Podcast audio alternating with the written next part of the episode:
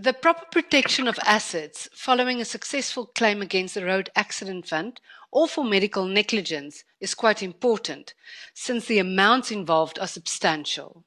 A court ruling last year shed light on several important aspects relating to these claims.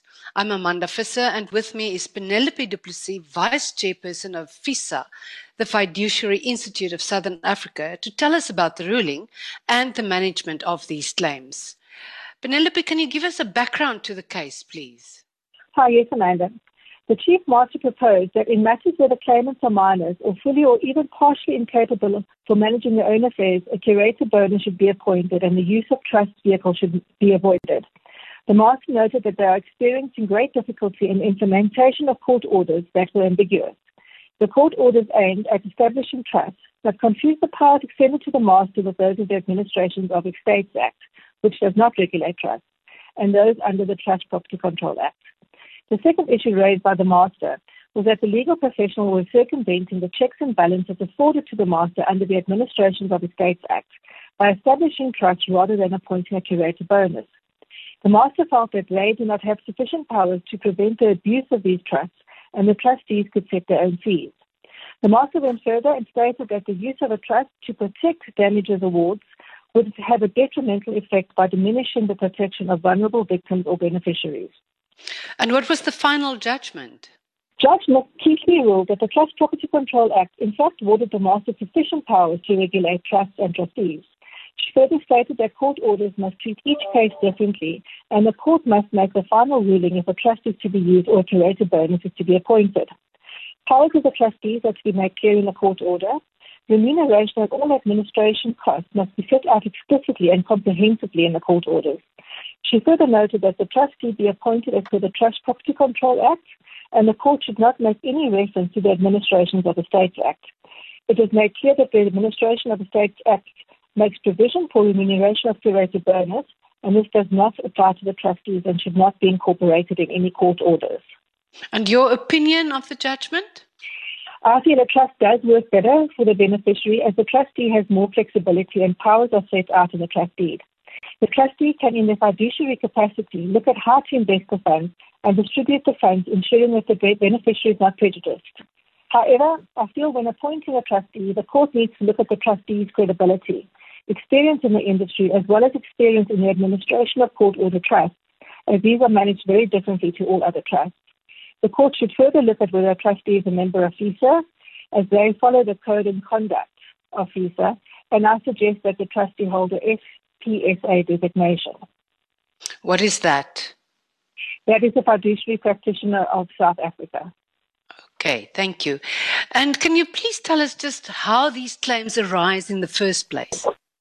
I'm going to split them up into two categories. First, I'm going to touch on the road accident fund. This is when a claimant is in an accident and it's not his fault. He's injured and puts a claim into the road accident fund, and this is duly because he doesn't have the same earning capacity as before the accident. The claim is made up of two parts, the general damages and then future loss of income.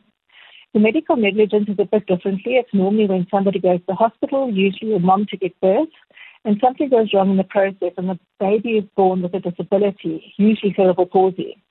A claim is then put into the MEC of health, and this claim has three parts. It's general damages, loss of future income, and future medical needs.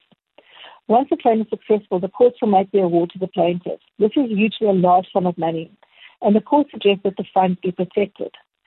This does not mean that the claimant cannot manage their own affairs. However, the courts will find it necessary to protect the funds in order that they are utilized for the purpose of the award, either for future income or for future medical. There seems to be two main approaches in terms of managing the money once the claims are successful, either through the appointment of a curator bonis or to hold the interests in a trust. Please explain the difference. Amanda, both of these are registered with the Master of the High Court.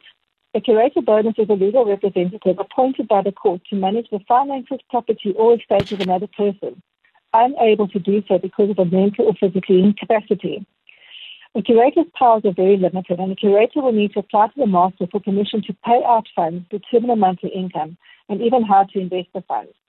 This can be an administrative nightmare for the curator as they are reliant on the master's office for final approval of all requests. The master will also only approve investment in a secured guaranteed instrument, such as a fixed deposit. These investments can yield relatively low interest rates and do not make provision for capital growth. And lastly, it needs to be noted that a curator bonis tariff has remained unchanged since 1991. The remuneration is 6% per annum on the income earned on the assets under curatorship.